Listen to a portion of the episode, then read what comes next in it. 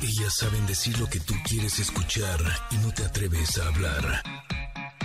Ingrid y Tamara, en MBS 102.5.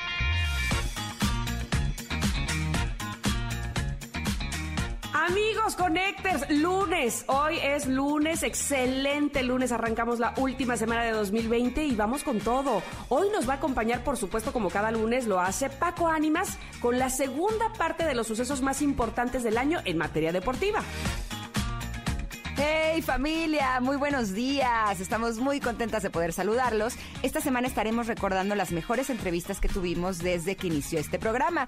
Y el día de hoy recordaremos la plática con nuestro padrino, mi cuñiz, Alex Intec. Ah, me encanta, me encanta, me encanta.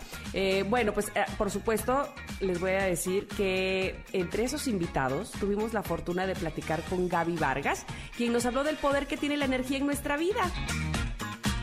Esa fue una gran entrevista. Qué bueno que la vamos a poder disfrutar nuevamente. Y por supuesto que también tendremos el comentarot, pregunta del día y muchas sorpresas más. Así es que así arrancamos la conexión. Ingrid y Tamara. En MBS 102.5.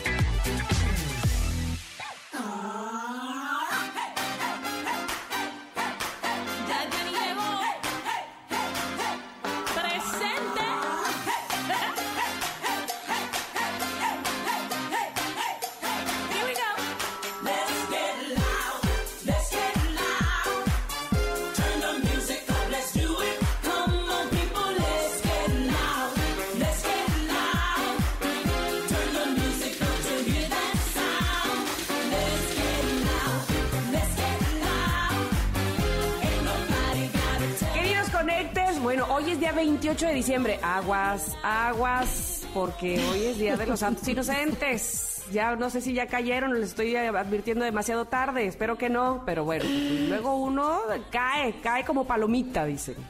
Oye, pero es importante que sepan que lo que nosotros les dijimos que va a haber, sí va a haber. Sí, eso no, sí. eso no es parte del Día de los Inocentes, ¿eh? Exacto. ¿Cómo estás, Tamara? Buen día. Muy bien, muy bien, este Ingrid, la verdad es que, oye, a mí sí me hacían de, sobre todo de niña, aquí en Veracruz es súper dado eso del- de hacer las bromas de los días del, del, del Día de los Santos Inocentes. Este, ahora no sé si porque pues prácticamente no salgo, espero no caer, espero que no mis hijas me vayan a hacer alguna broma.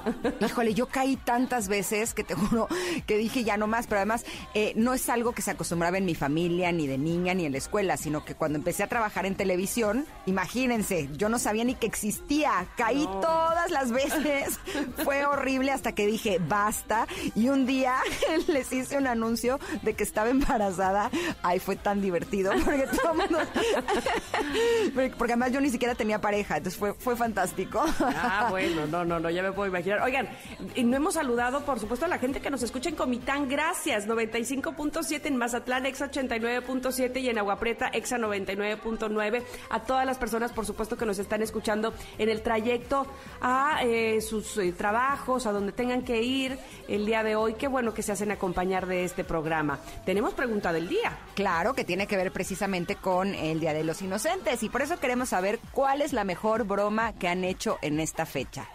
Híjole, yo voy a macabializar la que voy a hacer este año. No, no me había puesto a pensar, pero yo creo que estaría bueno, porque a mis hijos nunca se los he hecho. Entonces Ah. estaría bueno de empezar a sembrar esta tradición en ellos. El problema es que luego los niños aprenden re bien y me van a agarrar en Sí, curva y la- me va a salir peor a mí. Exacto, pero el caldo el que las albóndigas. Exacto, pero lo voy a intentar porque creo que es una tradición muy divertida. Así es que compártanos en nuestras redes sociales, que es arroba Ingrid Tamara MBS. ¿Cuál es la mejor broma que han hecho en esta fecha? Igual y me dan ideas y la aplico yo también. Vamos mientras a un corte, mientras leemos, por supuesto, sus respuestas y regresamos con más aquí en Ingrid Tamara en MBS.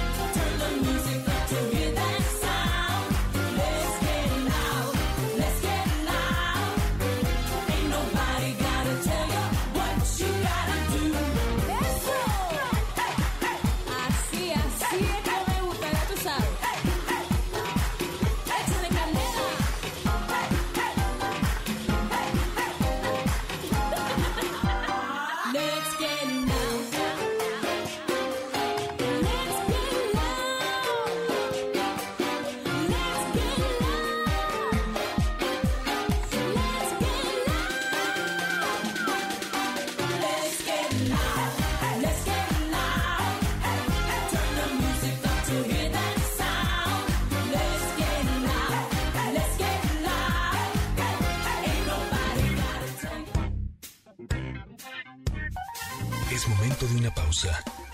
Ingrid y en MBS 102.5.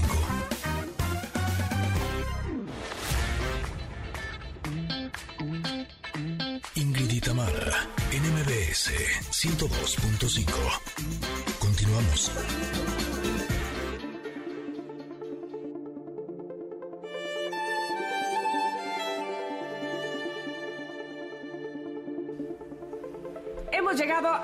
Sección del comentarot.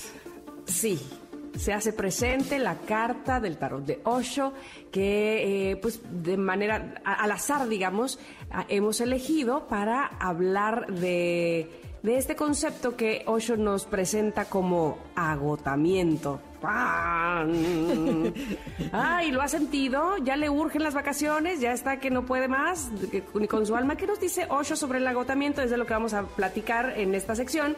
Antes, por supuesto, Ingrid, vamos a hablar de la imagen. Bueno, yo nada más veo la, la imagen de la carta y, y ya, Ya me siento cansé. cansada. Exactamente. ¿Qué cosa de eh, personaje está en esta carta? Dice, este es el retrato de alguien cuya vida, cuya energía vital se ha desperdiciado en sus esfuerzos por mantener alimentada la enorme y ridícula máquina de autoimportancia y productividad Toin y ha estado tan ocupado en mantenerlo todo en marcha y buscando que todo funcione sobre ruedas que se ha olvidado de descansar realmente. Y es la imagen de un hombre con ojeras, desaliñado, eh, sí, que pareciera que sale como del centro de un robot, digámoslo así, con una gran maquinaria, pero grande, grande, y sale él eh, exhausto, agotado, eh, pues con, con tremendo cansancio se ve, se refleja en su rostro, básicamente.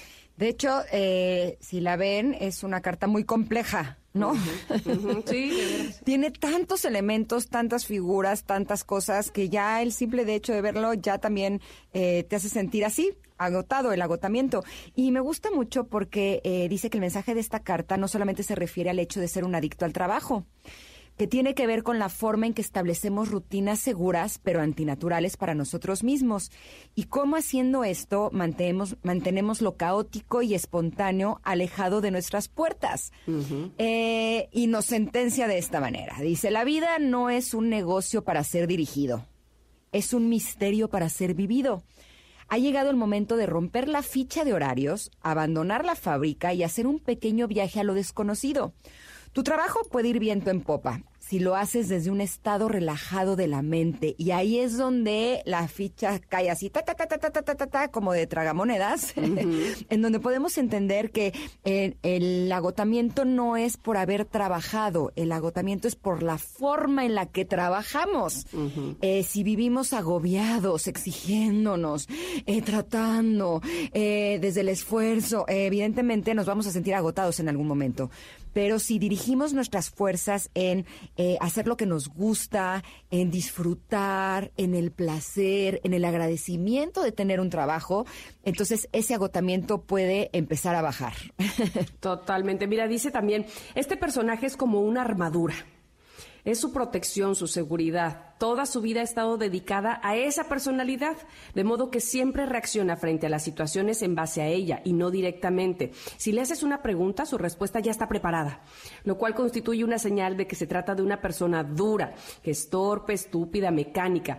Puede que sea como un buen ordenador, pero no es un ser humano. Haces algo y reacciona de una forma prefijada. Su reacción es predecible, es un robot. El auténtico ser humano reacciona espontáneamente. Si le haces una pregunta, esta recibe una respuesta, pero no una reacción. ¿Por qué? Porque abre su corazón a tu pregunta, se expone a tu pregunta, responde a ella. Vámonos relajando, básicamente. Eh, no estamos como robotitos, no estamos presionados, precisamente haciendo que la maquinaria siempre funcione, funcione al 100 además y correctamente y que seamos perfectos y demás. Ah, no se trata de eso, porque justamente es lo que obtenemos, agotamiento y nos salimos de nosotros mismos, ¿no? Yo, creo que lo sabemos, lo sentimos. Cuando estamos tan agotados, no somos nosotros. Ahora sí que, este, discúlpeme, no soy yo. es este agotamiento que no puede. ¿Sabes cómo me, me hizo recordar? mi, mi- yo creo que mi y a lo mejor tú etapa más agotadora ha sido cuando recién tenemos un hijo. Uy. Y No, no, entonces, por supuesto, viene esto que le llaman, este, ¿cómo se dice? Cu- Cuando estás llorando todo el tiempo y estás enojada. Eh, eh, depresión Depresión postparto. posparto. Y yo le decía a mi esposo, es que ya me doy cuenta lo que es la depresión posparto, es no dormir desde hace no sé cuántos días. Cualquiera, aunque no haya dado a luz, aunque no haya tenido un hijo, no duerme todo este tiempo y siente tal cansancio que por supuesto reacciona, como dice Osho, ¿no? Este, contestas así eh, eh, impulsivamente y estás molesto, estás fuera de ti, no está, no eres tú. Exacto, pero además me recuerda justo ahora que hablabas de eh, la depresión posparto, también tu cuerpo fue sometido a un trabajo enorme. Arduo. O sea, el crear una vida en tu vientre no es cosa de cualquier día. Dame la otra. Exacto, y el parto como tal es un desgaste físico enorme para luego entrar a una etapa en la que no duermes. Entonces, evidentemente estás cansado, pero me gusta el señalamiento de esta carta sobre el agotamiento en donde te habla de la forma en la que puedes hacer las cosas para no sentirte así.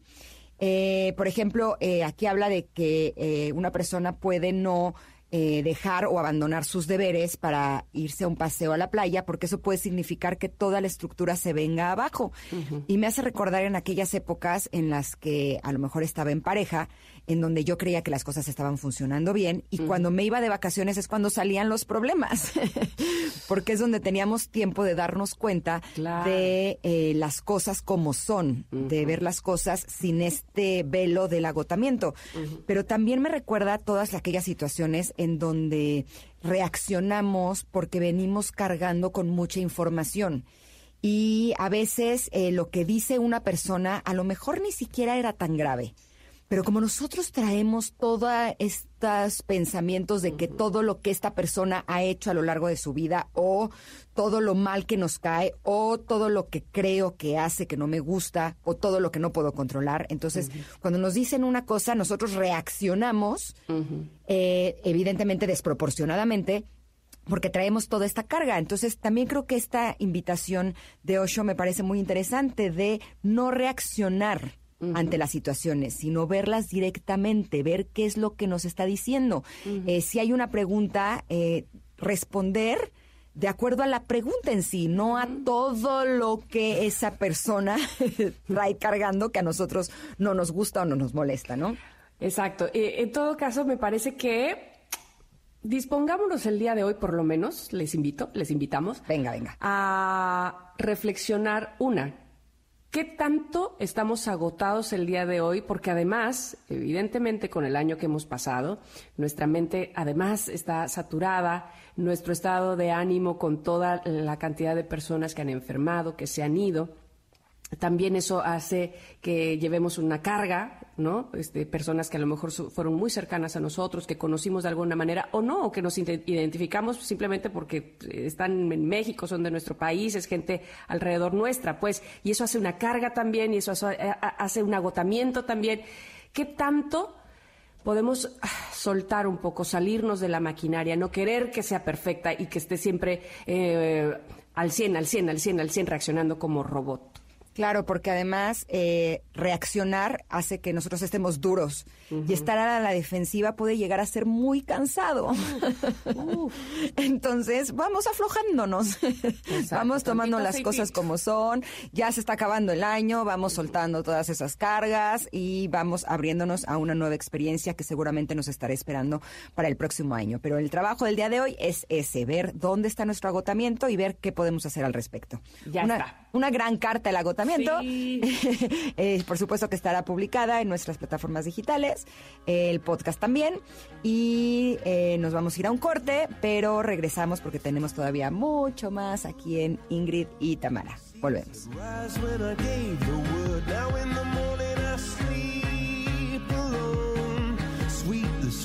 The I.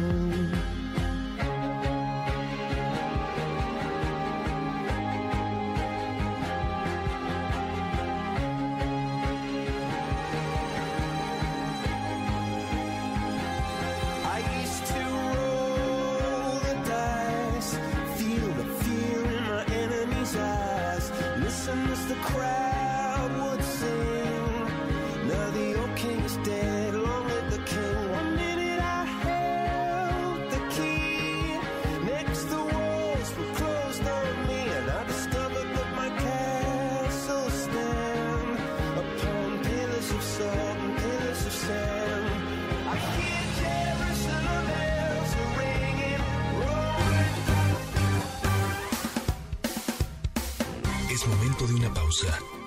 Ingrid y en MBS 102.5.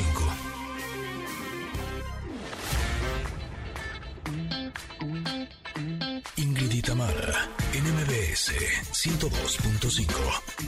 Continuamos. Adrenalina y emoción deportiva con Paco Ánimas.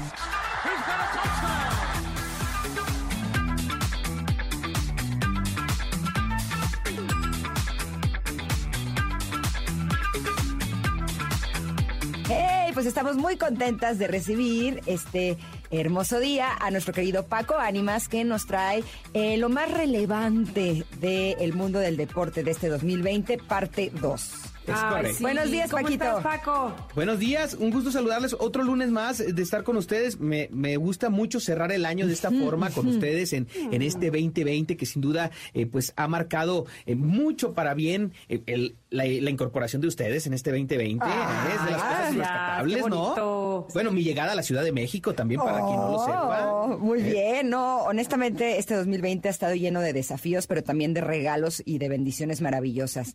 Y en el deporte, ¿cómo estuvimos? Ya la semana pasada estuvimos hablando de los deportistas mexicanos que han hecho un trabajo importante y sobresaliente en otras partes del mundo. Y el día de hoy, ¿de qué vamos a hablar? Pues mira, vamos a hablar de todo un poquito de lo que nos faltó de la semana pasada, de, de lo mejor del 2020, pero tristemente también hubo eh, pérdidas para el, el mundo deportivo. Uno de ellos, de los más recientes, el adiós de Diego Armando Maradona, que no tuvo nada que ver con el tema del COVID, pero una leyenda del fútbol mundial que termina por, eh, por perder la vida en este 2020.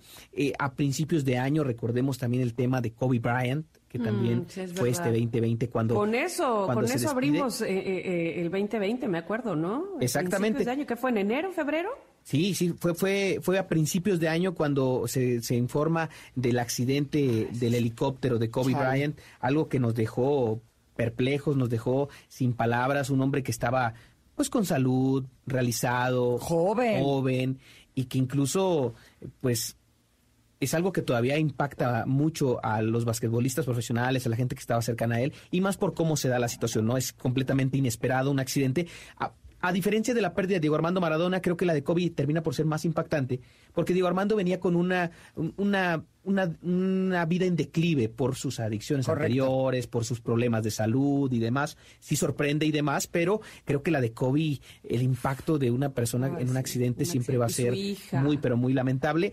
Y decía yo el programa pasado que pues son, en lugar de llamarles muertes, vamos a decir que esas personas ya se convirtieron en leyendas, ¿no? En leyendas, eh, porque todo mundo va a recordar al 24 de los Lakers, Mm. cómo se batía en, en cada duela, cómo lograba eh, tantos campeonatos y que incluso este 2020 se logra que los Lakers sean campeones después de mucho tiempo de no serlo, con uno de sus mejores claro. amigos, que es LeBron James, ¿no? No, hombre, el ese estuvo... 26 de enero, cuando partieron. Sí, es correcto. El 26 de enero fue cuando, cuando ellos terminan por, por perder, se atraviesa la pandemia, se retrasa un poco lo de la NBA, pero los Lakers logran el título y es, es algo que es imposible no relacionar, ¿no? Como el día que, el año que fallece una de las, de las figuras más importantes de tu club, de la historia de la NBA, pues se da el título emblemático de, de esto, ¿no? O sea, siempre el deporte tiene esa esencia, no sé si sea una motivación extra, si sea casualidad o sea parte del destino, pero siempre que hay una pérdida fuerte en el deporte, termina por, por marcarse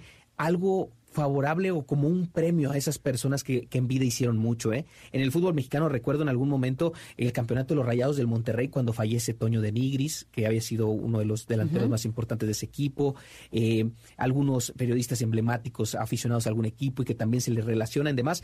Eh, creo que creo que este título de los Lakers fue algo de lo que marcó el 2020 para bien, porque fue como un homenaje a lo que fue Kobe Bryant en vida, ¿no? Aparte de, de estas pérdidas de personas, pues hubo también otros retrasos por el tema de la pandemia, como el caso de los Juegos Olímpicos de Tokio, Sí. que serán el siguiente año si lo permite esto y que esperemos que sí, pero que se van a llamar Tokio 2020, porque Sí, oye, pero dime una cosa, ¿por ahí de julio o de octubre? Estoy un poco confundida, no sé. el, el tema de los Juegos Olímpicos estaba para julio, está para julio, pero eh, de hecho sería el 23 de julio del 2021 cuando se lleve a cabo el inicio y sería hasta el domingo 8 de agosto, si no cambia la situación y el panorama. Pero recordemos que se va a llamar Tokio 2020 por los derechos de la marca que está como registrado así y se va a llamar Tokio 2020. Híjole, pero pobres deportistas, porque prepararse para unos Juegos Olímpicos es tener, eh, o sea, no solamente es dedicar tu vida a ellos, sino que es un esfuerzo físico realmente muy fuerte y muy demandante. Y tener que extenderlo un año más para llegar preparados, o sea, también hay muchos que si ya estaban en la edad límite,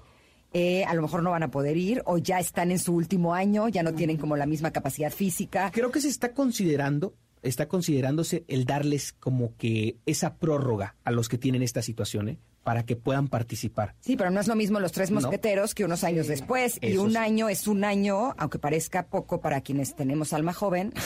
Sí. para un deportista de alto rendimiento, un año más de entrenamiento sí es un desgaste. No, y el tema de que pueden grande. llegar lesiones inesperadas. Correcto. Y, y situaciones que a lo mejor ya no estás en el momento.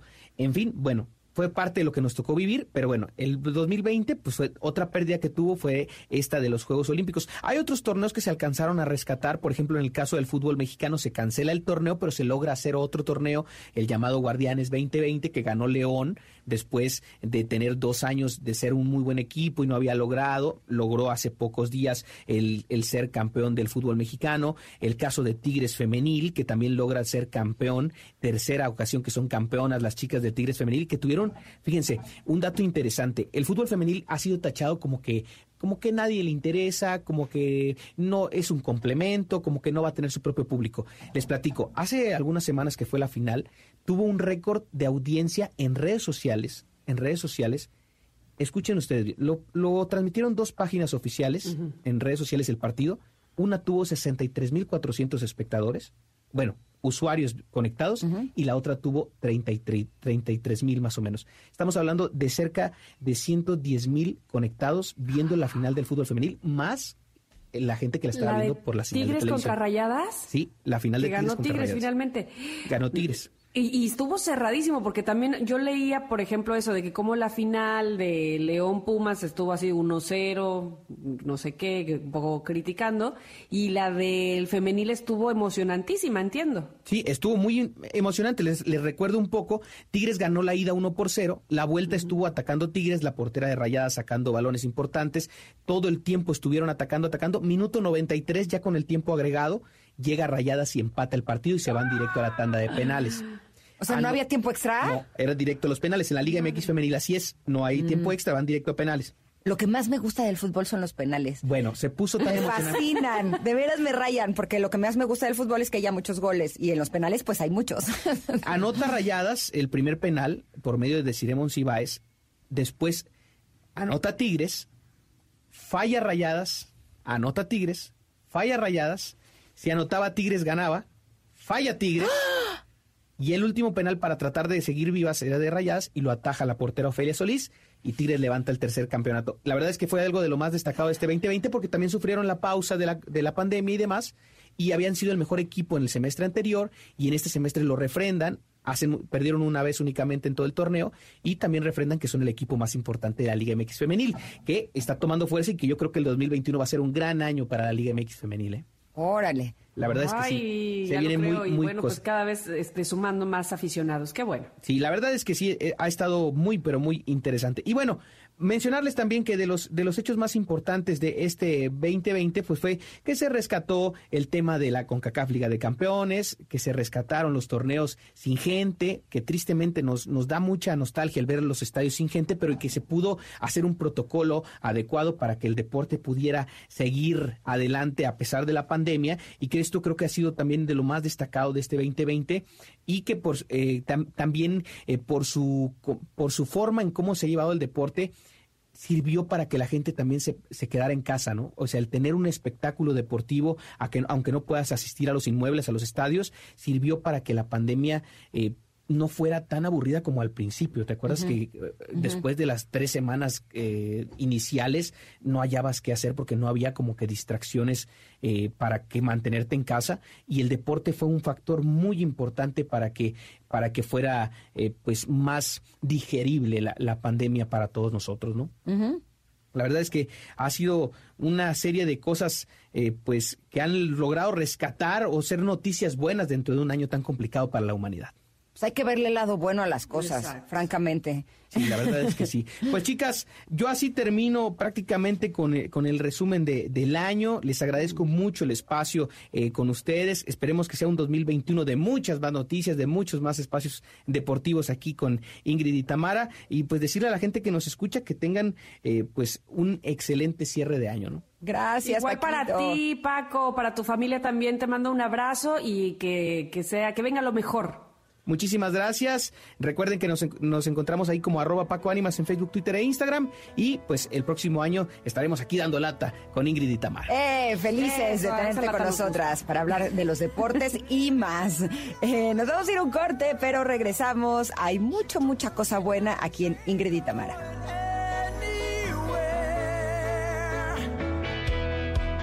Just a city boy, born and raised in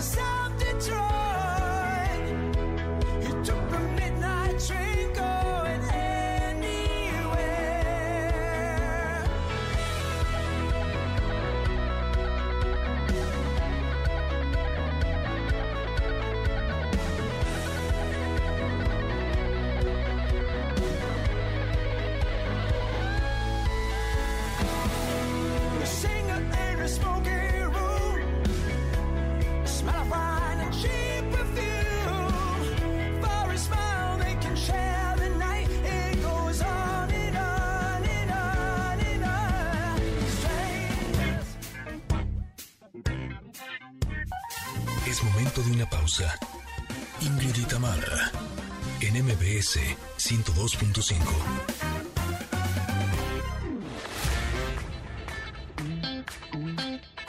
Ingrid y Tamara, en MBS 102.5. Continuamos.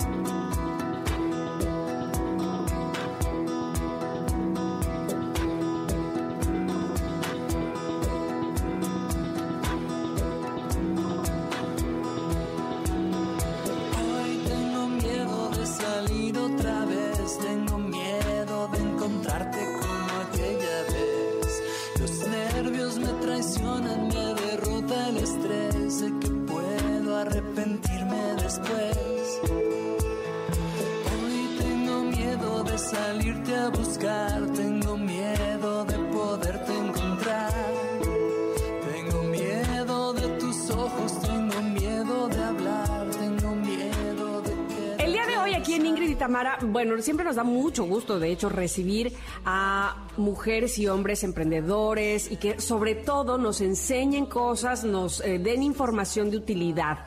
Y el día de hoy no es la excepción.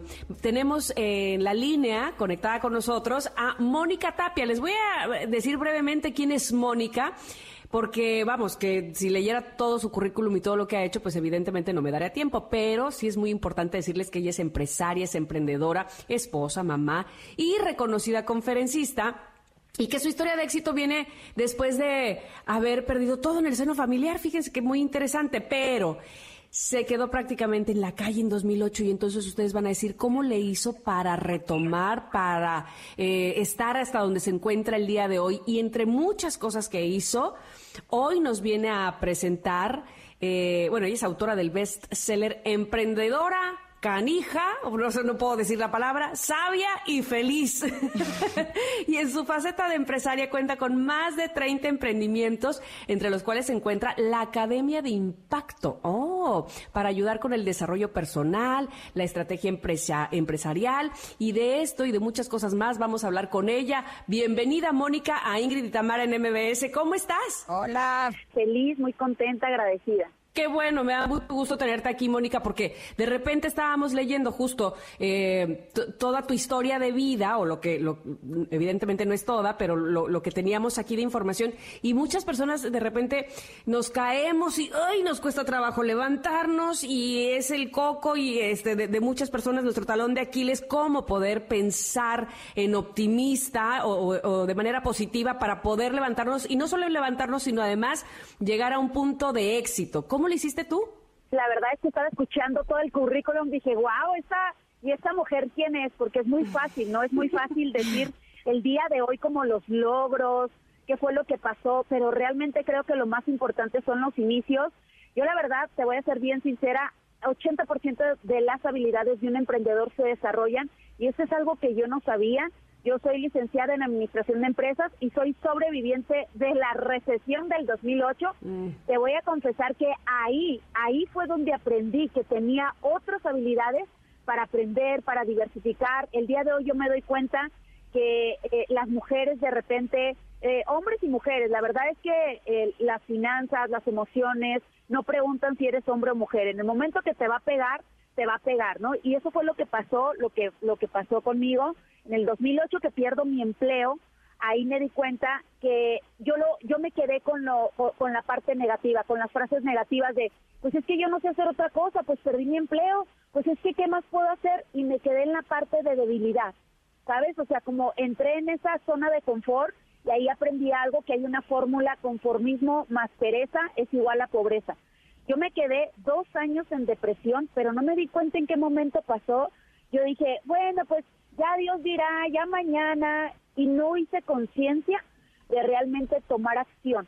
Y hoy en día yo, yo te comparto que mayoría de las personas, la razón por la cual de repente no nos levantamos o no hacemos algo diferente es porque eh, eh, estamos en esa zona de confort donde ya no estamos aprendiendo algo más, donde ya a mí esa recesión, yo siempre digo que en la vida debe de haber algo que nos cause un impacto emocional, algo que nos haga reaccionar, sacudir. En mi vida pasó eso. Hoy te digo, qué bueno que perdí mi empleo, qué bueno que perdí mi casa, qué bueno que pasó lo que pasó, porque nunca sabes qué tan fuerte eres hasta que ser fuerte es lo único que te queda. Ahí tuve que desarrollar habilidades que no sabía que tenía, tuve que aprender cosas y para mí son dos, dos claves muy importantes. Primero, aceptar cuál es la situación en la que estás, cuáles son los recursos con los cuales tú cuentas. Yo me acuerdo que yo decía, no hombre, por culpa del gobierno, por culpa del trabajo, ¿para qué me casé? Me puse a culpar a todo el mundo y no acepté mi responsabilidad. Hasta que no hice esa, esa conciencia de decir, a ver, Mónica, ¿dónde estás? ¿Cómo te ves en cinco años con las actitudes, las acciones, con los hábitos que tienes? En los hábitos te puedes dar cuenta cómo está tu ser. Como está tu ser, va a estar tu hacer. Nuestro medio ambiente siempre determina nuestra manera de pensar. Y yo estaba en un medio ambiente de negación, de víctima, y realmente eso es lo que no me ayudó a salir adelante. Lo que empecé a aplicar fue, dije, voy a, voy a- tengo que hacer un análisis. ¿Dónde estoy? ¿Cuáles son los recursos que tengo? No tengo trabajo, estoy embarazada, mi esposo está desempleado, está en depresión, ¿qué es lo que tengo? Y lo que se me ocurrió, dije, bueno, si lo que tengo son cosas para vender, me tengo que activar. Y empecé a sa- eh, tendí una sábana fuera de mi casa y empecé a vender cosas y gracias a esas a eso que empezaba a vender, que la ropa, las sartenes, todo vendí todo. Ahí fue donde eh, empecé a ahorrar dinero y emprendí un proyecto. Entonces yo me quedo pensando, ¿por qué no lo hice antes?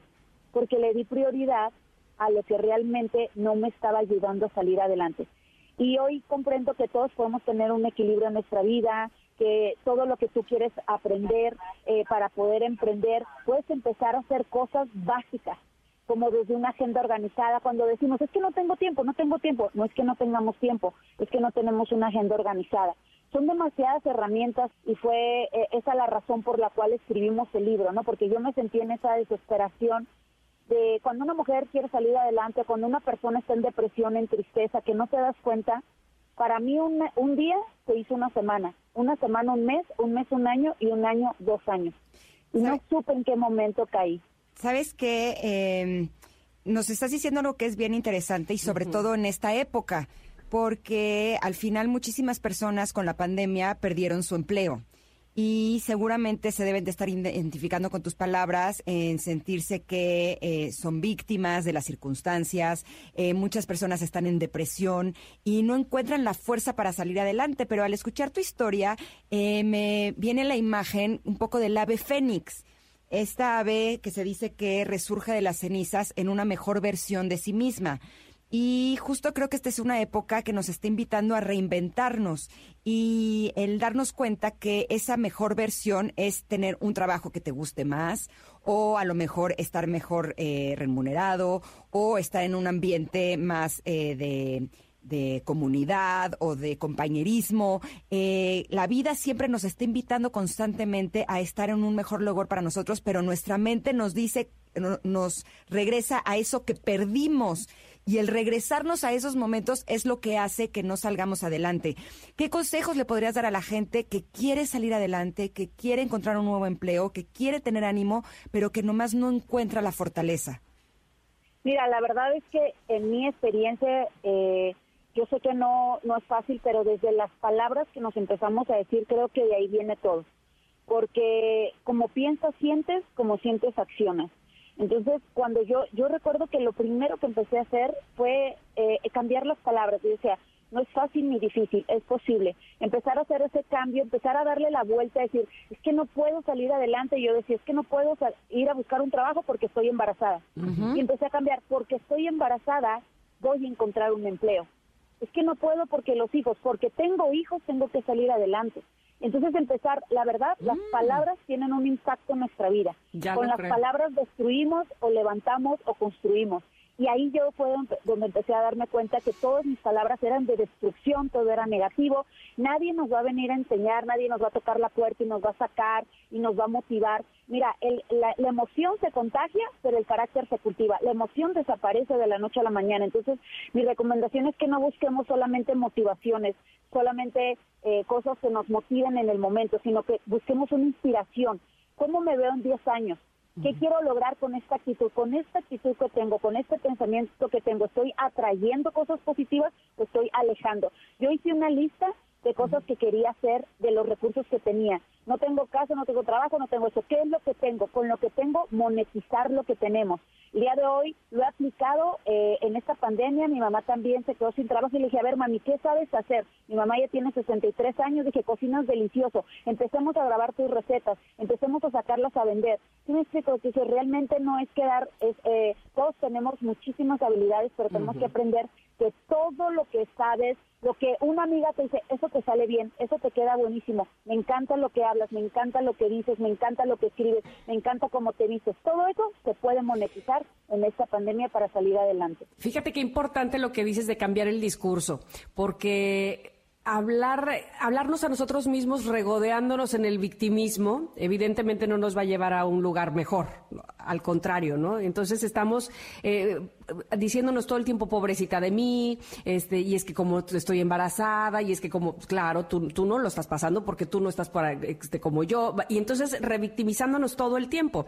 Pero si en todo caso, no sé si podemos decir que algo bueno pudiera haber salido de toda esta tragedia que estamos viviendo, es justamente ir hacia el fondo de nosotros y darnos cuenta qué es eso, cuál es ese talento que podría hacerme salir de- de- del victimismo, ¿no? Claro. Y fíjate, eh, Ingrid, que yo aprendí que una crisis tiene tres cosas. Una solución, una fecha de caducidad y una enseñanza para tu vida. Si tú te quedas con eso, vas a salir adelante. Lo malo no es el miedo, lo malo es quedarte asustada. Yo aprendí que no importa dónde vengan los títulos, estudios académicos, estatus, religión, condición, lo más importante es tomar acción y no quedarte en el conformismo, empezar a avanzar. Ahí, desde ahí, Ingrid, déjame decirte que surgió la idea de eh, escribir el libro, yo le llamo el Manual Millonario, porque ese libro lo escribí en momentos de más depresión, de más tristeza, donde ya ni mi familia me quería escuchar, todo el tiempo me la pasaba quejando, me cerré las puertas yo misma con mi actitud, mi depresión, y realmente, como dices, la gente no sabe a veces qué es una depresión y lo juzga, ¿no? A mí me decían, ¿cómo te puedes pasar ahí de floja, no haces nada? Pero de verdad no tenía ganas ni de bañarme, ni de salir adelante, y yo empecé a escribir todo, lo empecé a escribir, escribir, escribir, y eso empezó a provocar ese manual, porque cuando empecé a salir adelante y me preguntaban, Mónica, ¿cómo le hiciste? ¿Cómo le hiciste para cambiar? Yo me regresé a esos libros, dije, bueno, ¿qué escribía? Y cuando ya me sentía bien, ¿qué fueron los pasos que yo hice? ¿Qué escuchaba? ¿Qué, qué leía? ¿A dónde corría? Y ahí me acuerdo que yo decía, "Y si quiero salir adelante, ¿a dónde voy? ¿Qué escucho? Hoy ah, ya hay más información, pero cuando yo, yo salí de ese, de, ese, de ese estancamiento, de esa crisis, no había tanta información. Entonces, ese fue como uno de mis principales eh, frustración de querer salir adelante y todo costaba, todos los cursos costaban, yo sin dinero, y yo decía, ¿qué hace una persona que quiere salir adelante? No tiene el dinero y los recursos. ¿A dónde va? ¿A quién escucha? ¿Con cuál es el primer paso que tienes que empezar? Eh, y así fue como se desarrolló el libro, porque cuando yo empecé a salir adelante, eh, re- eh, recopilé las cosas más importantes y se las empezaba a dar a mis amigas y me decía, oye, ¿me puedes pasar esto que me escribiste para otra amiga y otra amiga? Y se empezó a hacer así tan grande que ahí fue donde eh, puse todos los todos los retos, las subidas, las bajadas, pero no solamente eso, sino las estrategias, los tips, las herramientas, el paso a paso, de cómo después de estar, de ser una esposa desempleada, jodida, con deudas, el día de hoy ser una esposa, mamá, coach, empresaria, con arriba de 30 fuentes de ingreso. ¿Cómo es que logramos ese proceso? No fue suerte, fue realmente, fueron estrategias, fue aceptación, fue bajar mi ego, reconocer dónde estaba, cambiar de hábitos, cambiar mi manera de pensar. Y, y fue un, proceso donde en el libro realmente eh, tenía que ser muy transparente y ahí van a encontrar hasta cómo reconstruir una relación. Yo casi pierdo mi matrimonio porque todo era queja, todo era grito, todo era esa parte donde de repente las mujeres no entendemos que cuando uno acepta un grito o un golpe, si lo acepta sin decir nada, mañana se vuelve peor, ¿no? Entonces, todo ese proceso ahí está en el libro porque yo creo que realmente el dinero solamente es consecuencia del ser humano en el cual tú te desarrollas. Mónica- Lo más importante es eso. ¿Dónde podemos encontrar este libro que es bestseller, emprendedora, canija, sabia y feliz? Lo podemos encontrar en Amazon, ahí está, está para diferentes eh, ciudades, diferentes países. No importa si nunca has escuchado un podcast o si eres un podcaster profesional. Únete a la comunidad Himalaya. Radio en vivo. Radio en vivo. Contenidos originales y experiencias diseñadas solo para ti. Solo para ti. Himalaya. Descarga gratis la app. Perfecto. Entonces ya saben nuestros connectors, si quieren aprender todo esto que nos compartió el día de hoy Mónica, pues lo encuentran ahí en Amazon con este libro que suena que está muy bien. Muchísimas gracias Mónica por habernos acompañado. Te mandamos un abrazo enorme ti. y gracias por compartir toda tu historia de vida y tus conocimientos. Gracias, te mando un abrazo, bendiciones. Igualmente. Bye. Un abrazo a Mónica. Oye, pues sí suena muy interesante, evidentemente, todo lo que nos ha dicho y qué experiencia de vida tan, eh, pues tan alentadora y tan motivadora. Así es que, sin duda alguna, lo vamos a buscar. Vamos a ir a un corte, Ingrid. Regresamos, somos Ingrid y Tamara en MBS. Aunque usted no lo crea, aquí estamos las dos. y regresamos.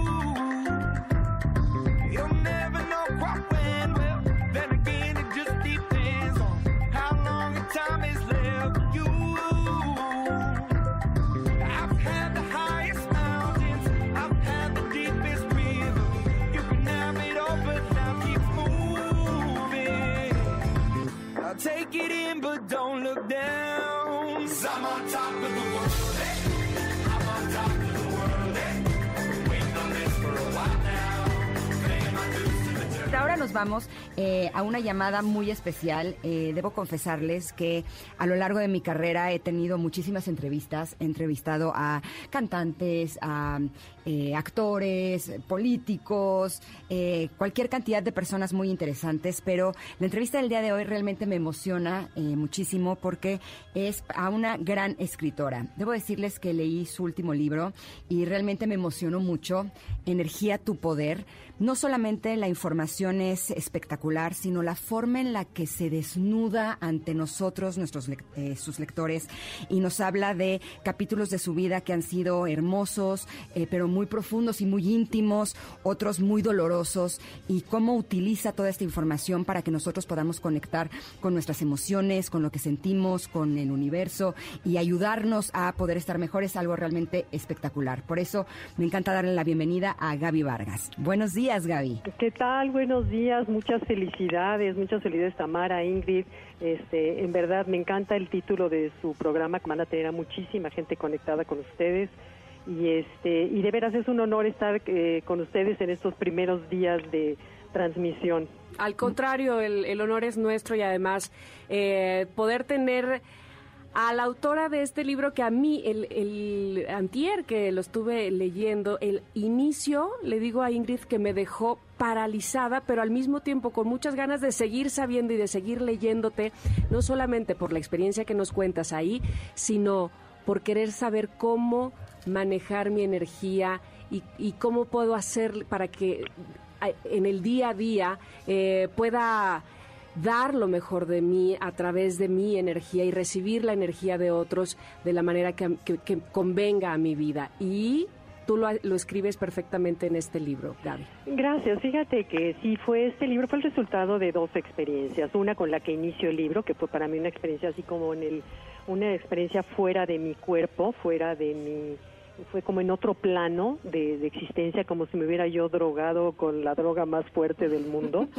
Eh, sí, yo creo que esa ha sido la experiencia más fuerte, digo, no creo, estoy segura que ha sido la experiencia más fuerte que he vivido en mi vida y sin meterme nada, debo aclarar. Todo por medio de la respiración. Solo por medio de la respiración. Ajá.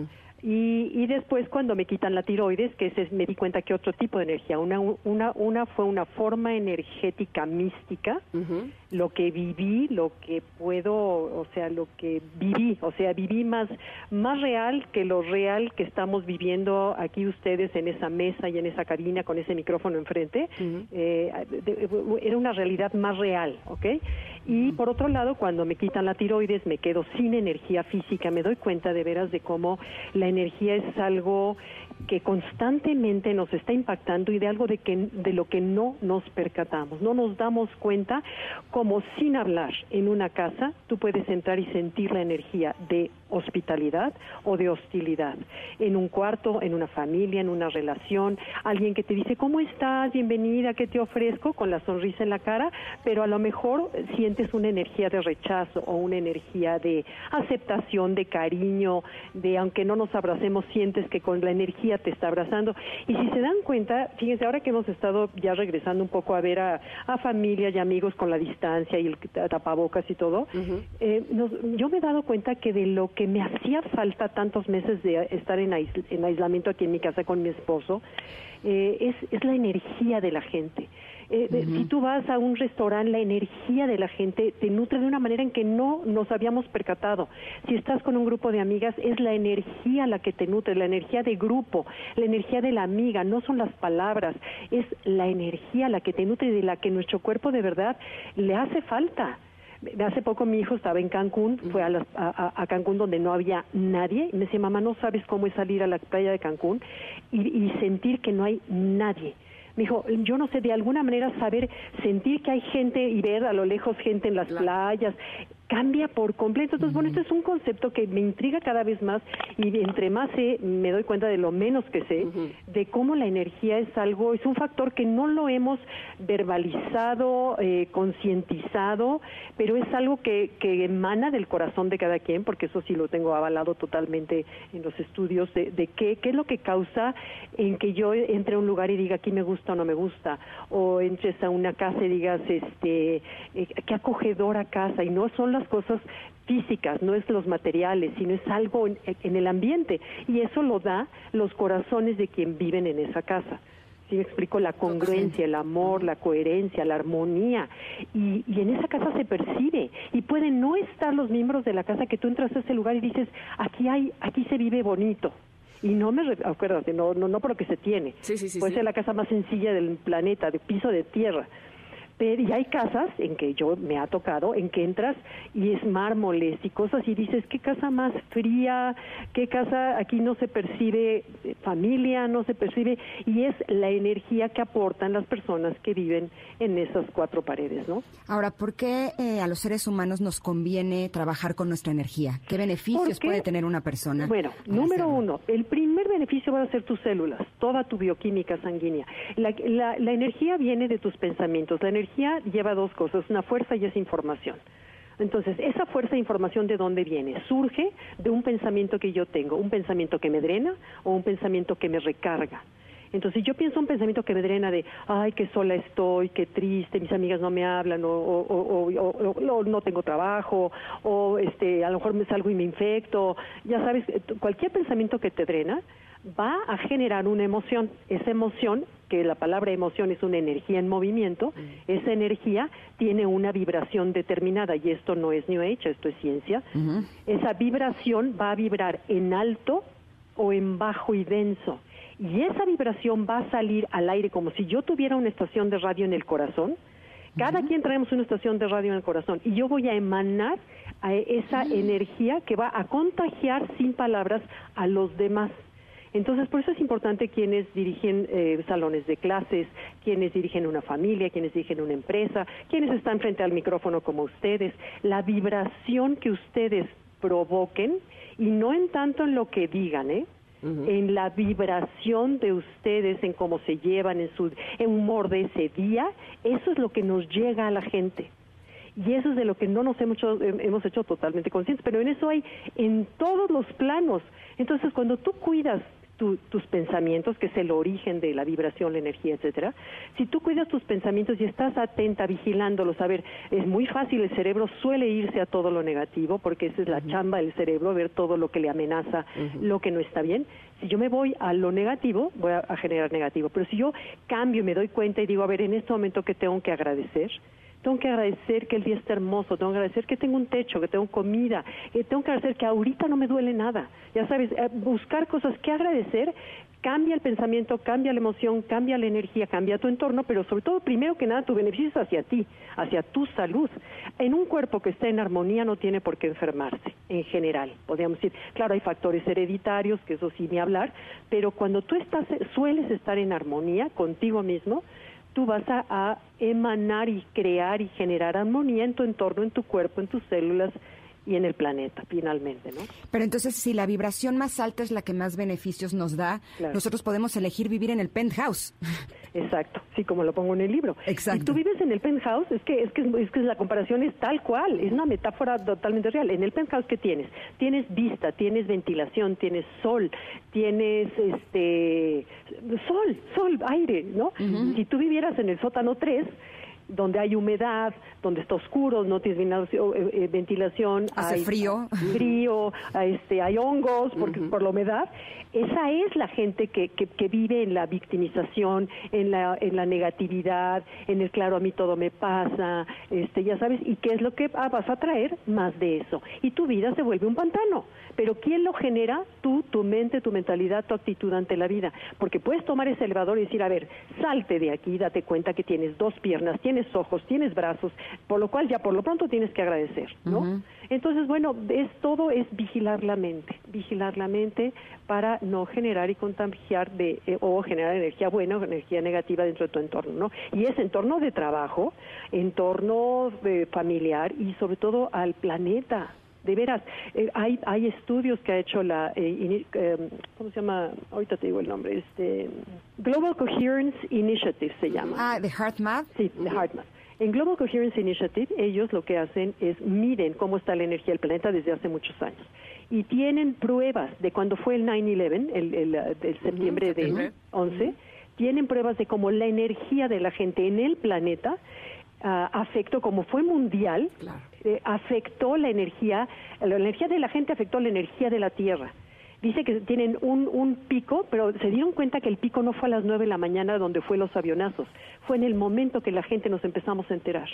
Ahí esa, ese miedo colectivo afectó la energía de la Tierra, como la energía de la Tierra nos afecta a nosotros, por ejemplo, en eclipses, cuando hay huracanes, cuando hay temblores, se genera una energía planetaria que nos afecta a nosotros. O sea, no, no podemos separarnos de la Tierra donde vivimos, somos uno. Ahora mismo, Gaby, que, que estamos eh, viviendo una pandemia que evidentemente no contemplábamos en nuestra vida y que ah, eh, no- solamente lo sufrimos, ahora sí que propios y extraños, en el país que quieras, en las condiciones que sean, todos estamos en este en esta Claro. misma problemática.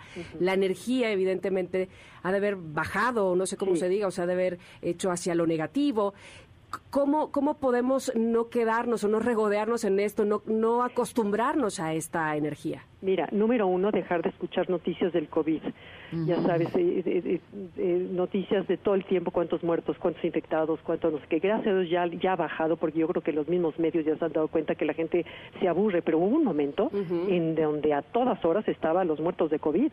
Entonces el pánico es colectivo, se genera más, más, más pánico y entra ma- a mayor pan- pánico hay, más se bajan tus defensas y es mucho más probable que te dé algo que cuando tú estás en un nivel de armonía, de, de salud, de optimismo, porque el, el cuerpo, el, el- el sistema inmunológico del cuerpo baja de acuerdo a los pensamientos también que tengamos.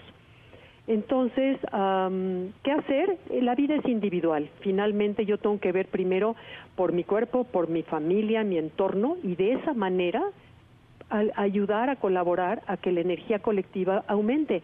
Cuando una gente habla del bien, habla positivo, habla de lo bueno que sí hay, eh, entonces contagias. Eh, son mu- las emociones son muy contagiosas y son más contagiosas yo creo que el COVID. Sí. Totalmente. Sí, entonces, ¿qué emoción estás contagiando tú a tu entorno, a tu familia, a tu trabajo? Y esa es la responsabilidad individual que cada quien tenemos.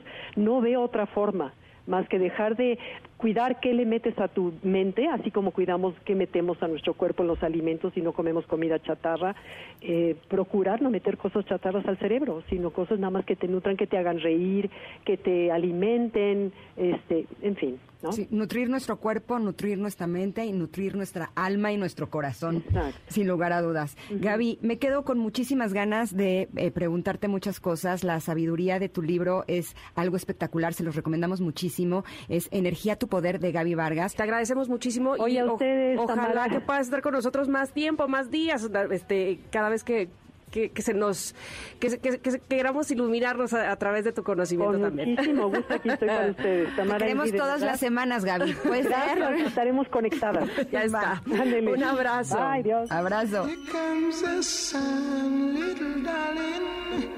Here comes the sun. I say it's alright.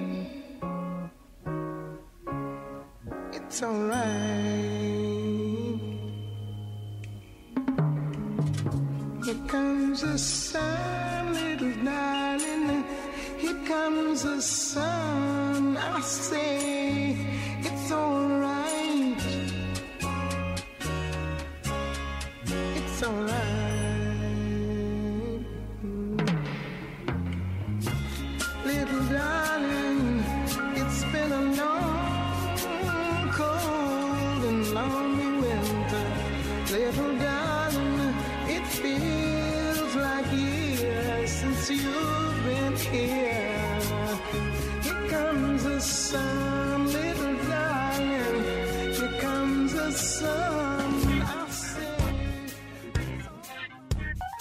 Es momento de una pausa.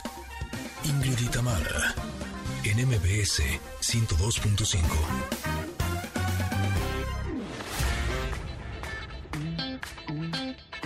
Ingrid y Tamara, en MBS 102.5.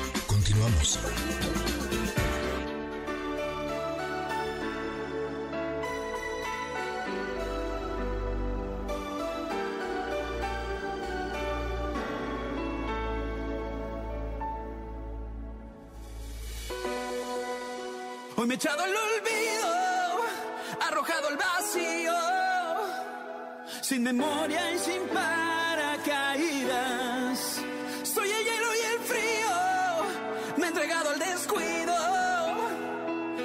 Pierdo esperanza que tú, por compasión, si me hiciste llorar, me puedes dar otra oportunidad. Si puedes tú regresar, el cielo me va a escuchar.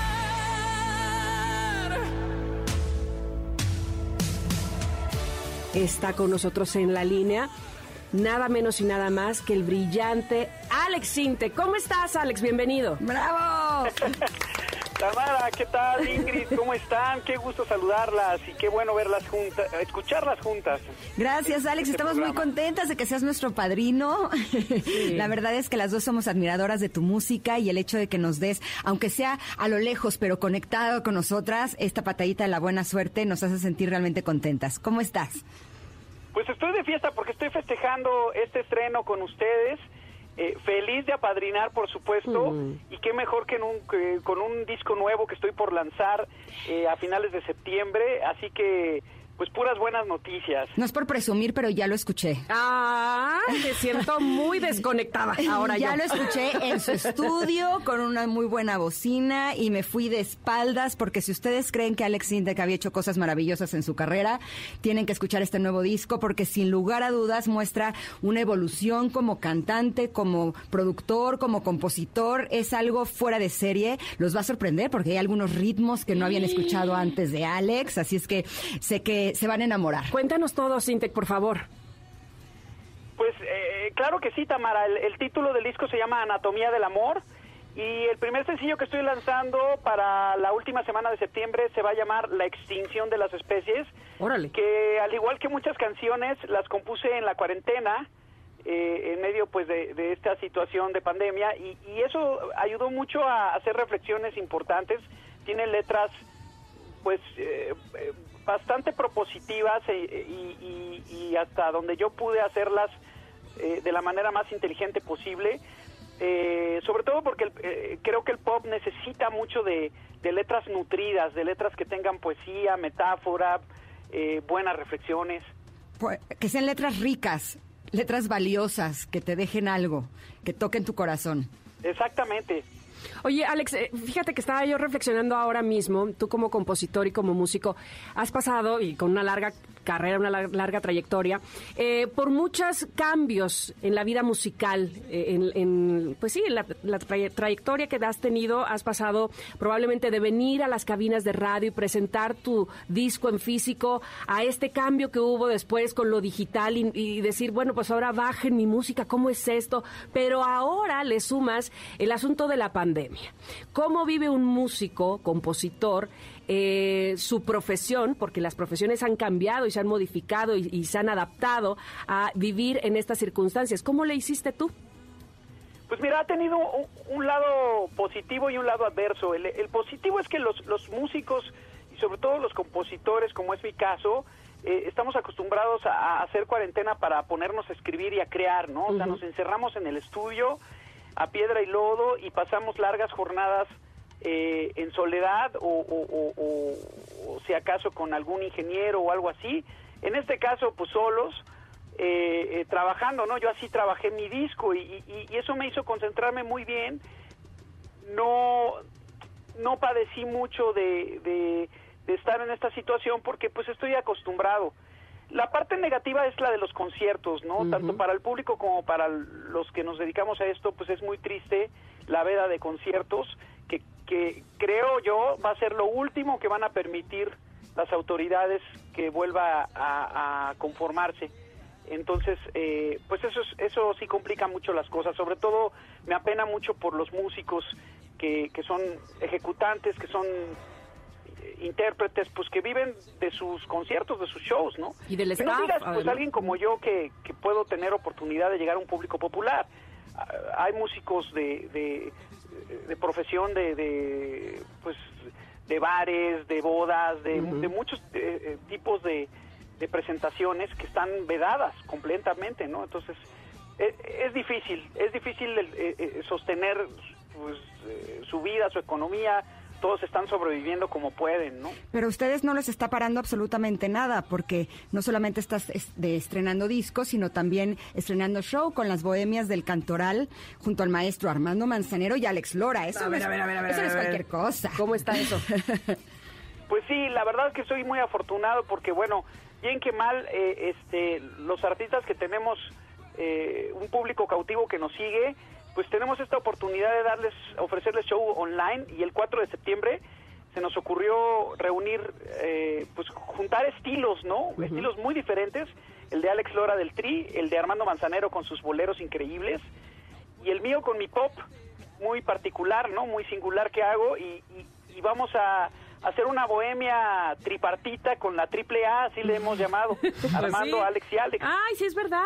Porque vamos a cantar pues las más famosas, ¿no? Vamos a hacer un recorrido de nuestros em, temas emblemáticos de los tres, eh, alternando y pues les vamos a, a dar alguna sorpresa por ahí eh, eh, en esta bohemia pues de combinar nuestras eh, canciones también. Pero juntos, esto ¿no? está, eso está buenísimo, porque me puedo imaginar al maestro Armando Manzanero cantar la estación de la ADO y este, y de repente Alex Inte cantando este esta tarde vi llover, pero. Pero sí va a con- ser así o cada quien va a cantar sus canciones.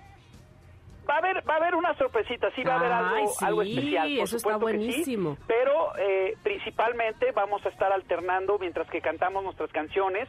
Eh, eh, cada quien en su instrumento, eh, Armando, don Armando en su piano, yo en mi piano y, y Alex Lora en su guitarra. Pero claro que les vamos a preparar alguna sorpresa que les va a sorprender, Me estoy seguro. encanta, me encanta la idea. Este regreso a la música de Alex Intec, pero además esta bohemia que tendremos con eh, Alex Lora, Armando Manzanero y, y Alex Intec también.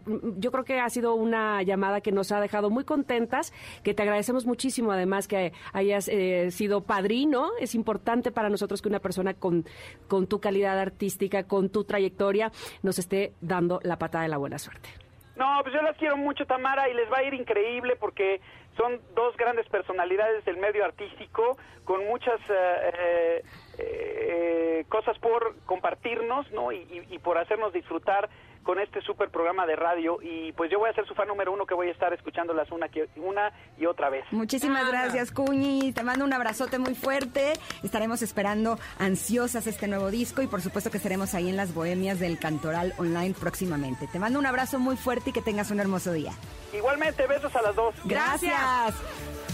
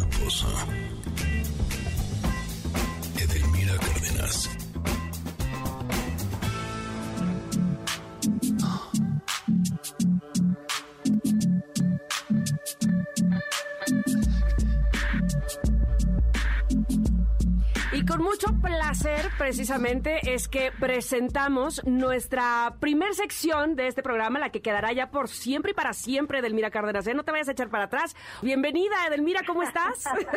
Muy bien, contentísima, feliz, qué manera de empezar la semana y sobre todo la confianza depositada en mí. No les voy a fallar, amigas, bien conectadotas vamos a estar también en la parte de la sexualidad. Y qué importante la sexualidad siempre, pero ahora en pandemia, donde eh, habrá quienes no se puedan acariciar, no puedan estar de cerca, no puedan estar en contacto, habrá otros que sí, por supuesto, pero el tema que tenemos el día de hoy contigo es las caricias al rescate de la intimidad. Qué tema tan importante, qué momento tan importante este, el de las caricias.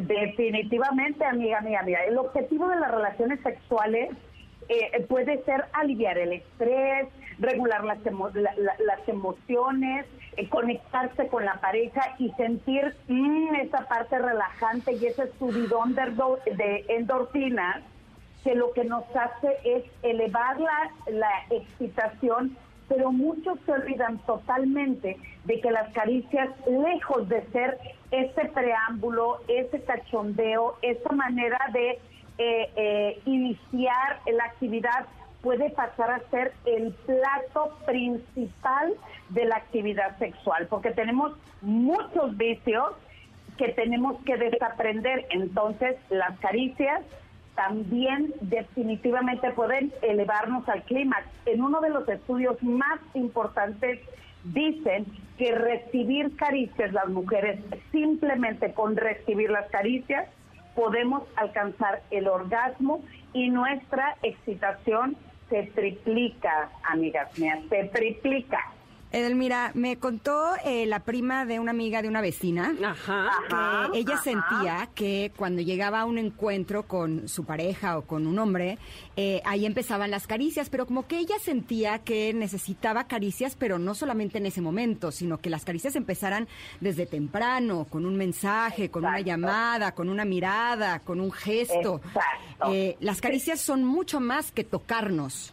Así es, porque además la mayoría piensa que sexualidad es cuando genitales están erectos y estamos listos para iniciar. Y no, sexualidad desde la mañana que nos levantamos, eh, te sirvo una tacita de café, que tengas un bonito día.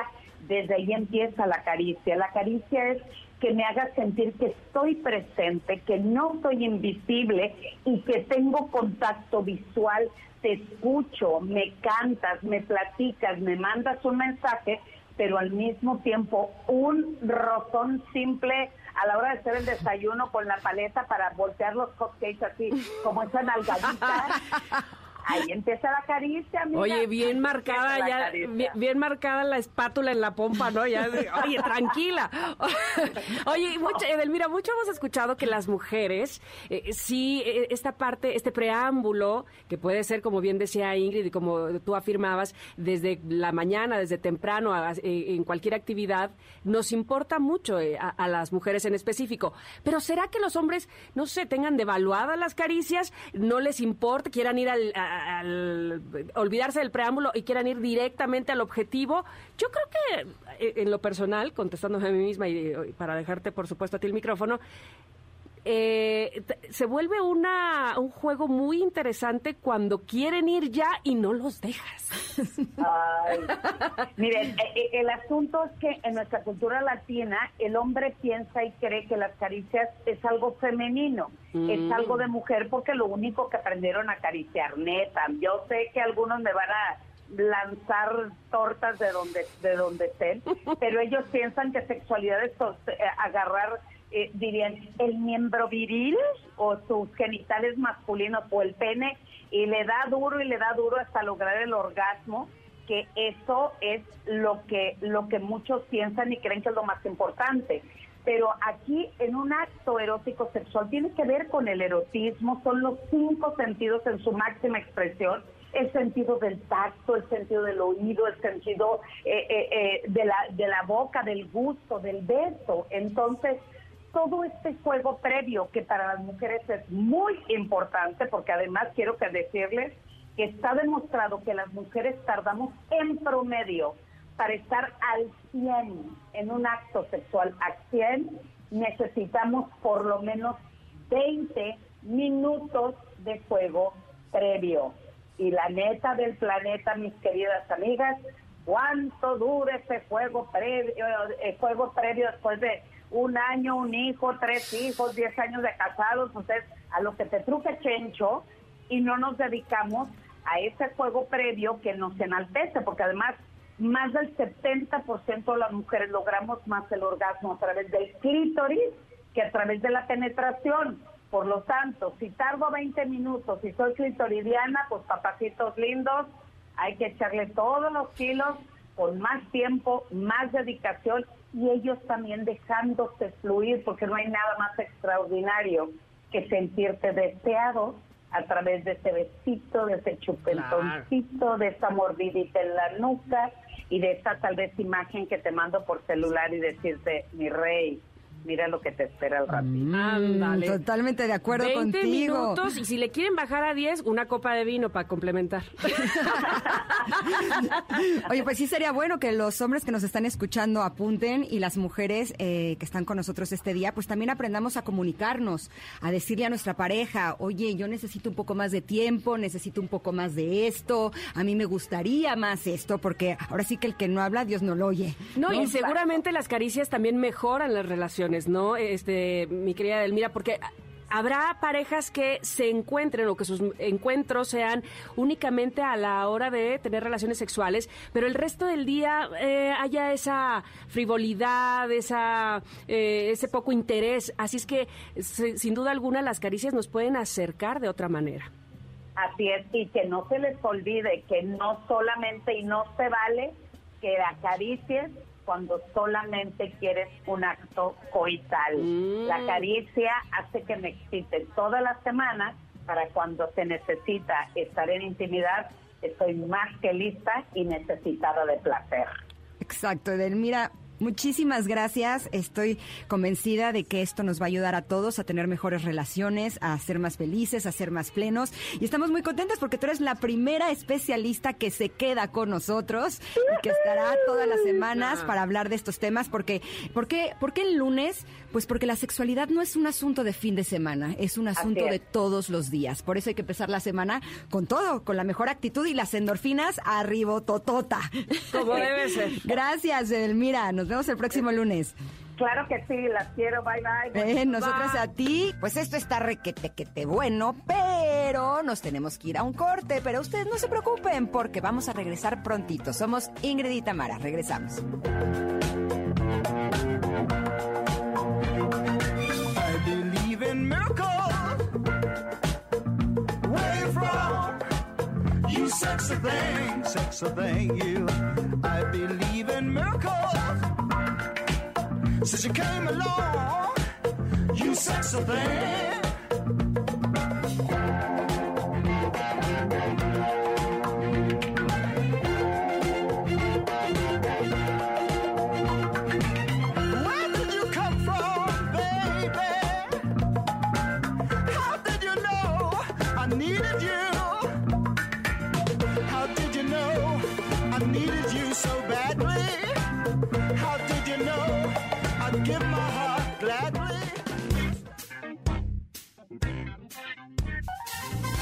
De una pausa.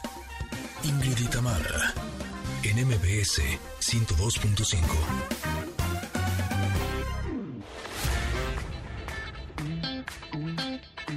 Ingrid en MBS 102.5. Continuamos.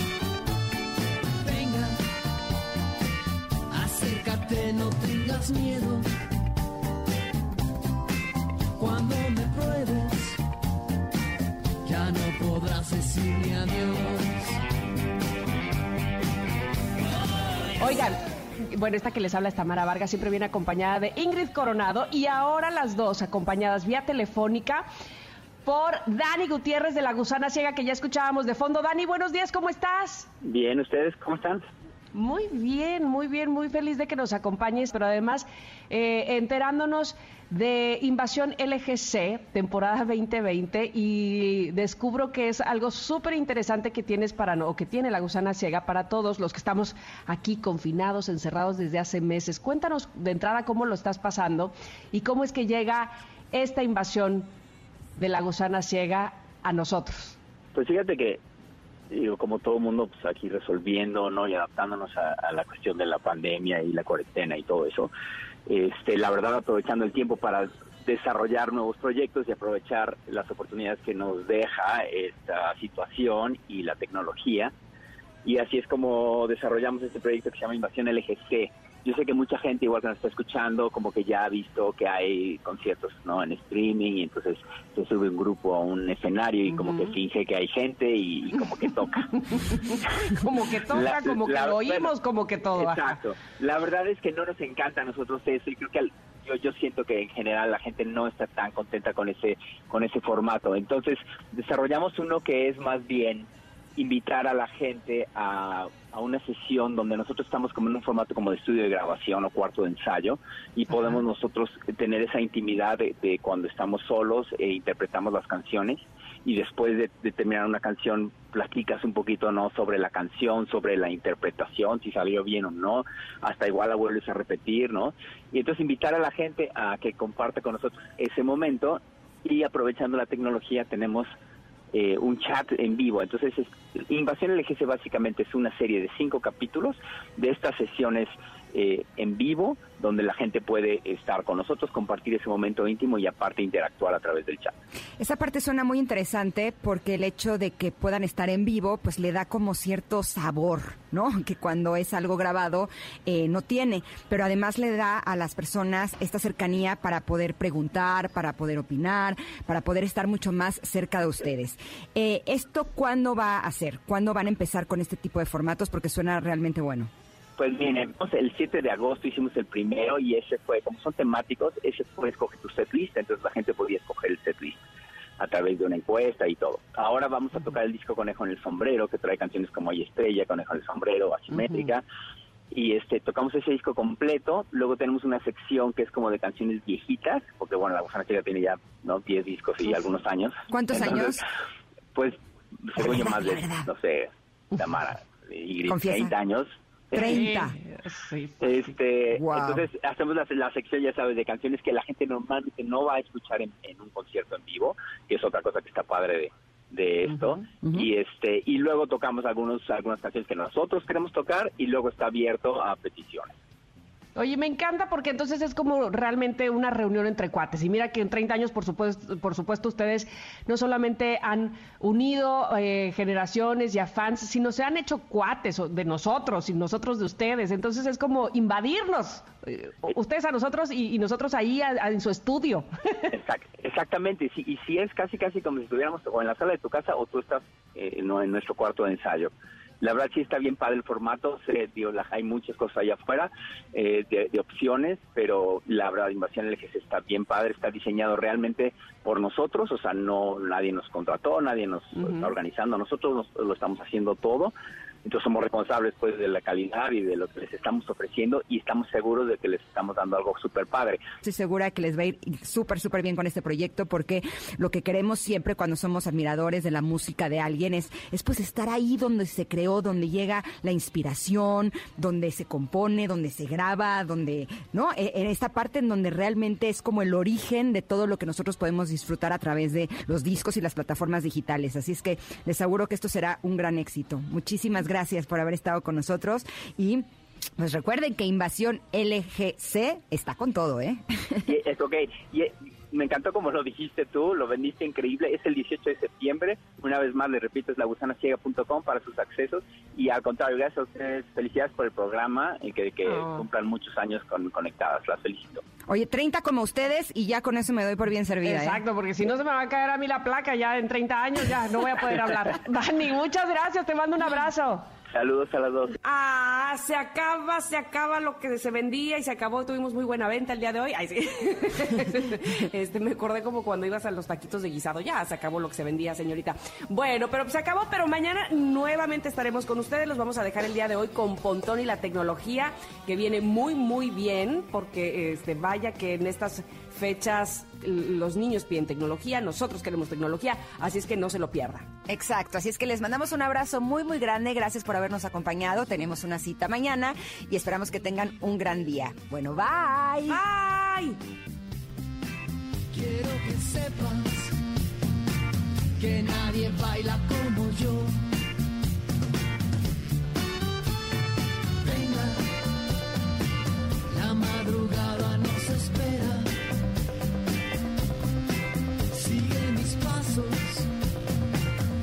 voy a robarte la razón.